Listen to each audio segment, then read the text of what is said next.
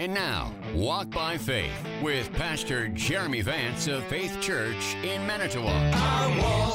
Good morning and welcome to Walk by Faith. I am Pastor Jeremy Vance and I'm so thankful.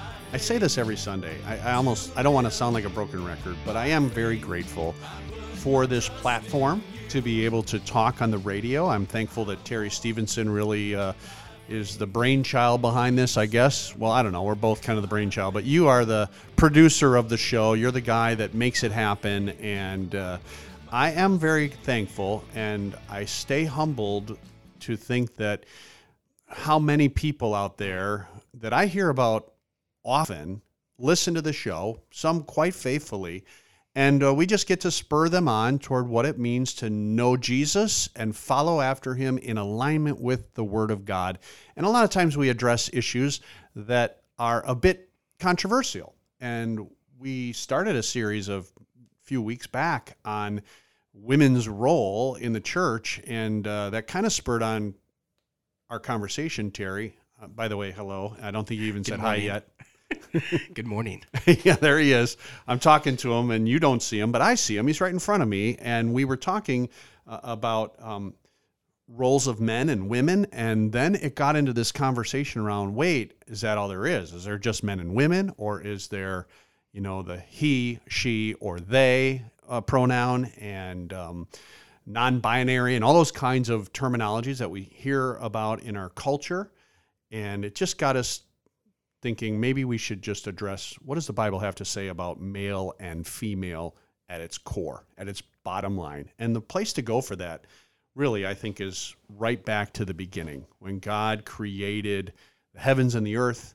He created all the birds and the animals and he created the plants and he created the whole earth and then he creates man and he male, a male person um, and he then ends up saying this in Genesis chapter 2 um, and verse 18. Then the Lord said, It is not good for a man to be alone, a male person to be alone. I will make him a helper suitable for him. And out of the ground the Lord God formed every animal of the field and every bird of the sky and brought them to the man to see what he would call them. And whatever the man called the living creature, it was its name. The man gave names to all the livestock, all the birds, and all the sky, and every animal of the field. But for Adam, the first man ever made, created by God, there was not found a helper suitable for him. So the Lord God caused a deep sleep to fall upon the man, and he slept. And he took one of the ribs and closed up the flesh in that place. And the Lord God fashioned into a woman the rib which he had taken from the man and brought her to the man. Then the man said, At last, this is bone of my bones and flesh of my flesh. She shall be called woman because she was taken out of a man.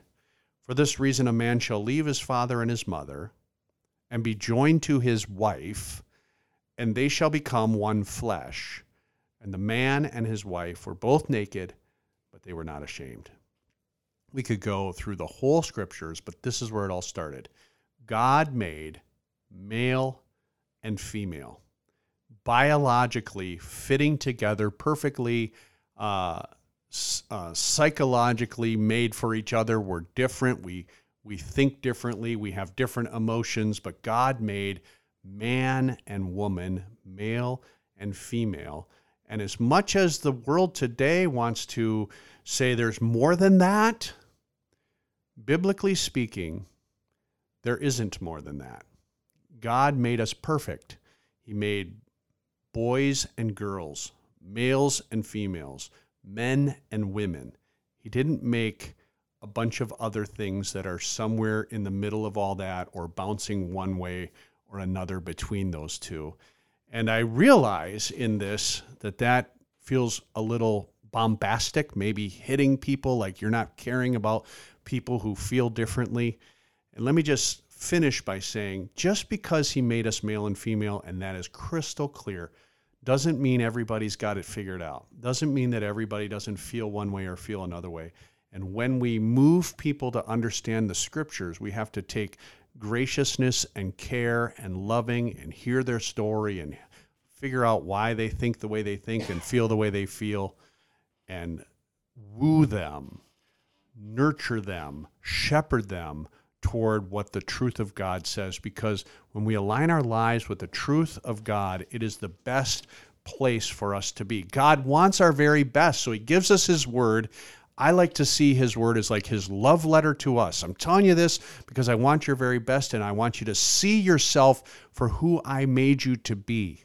And in this episode of Walk by Faith, I want us to see ourselves and just embrace the beauty of the fact that God made us male and female as together we walk by faith.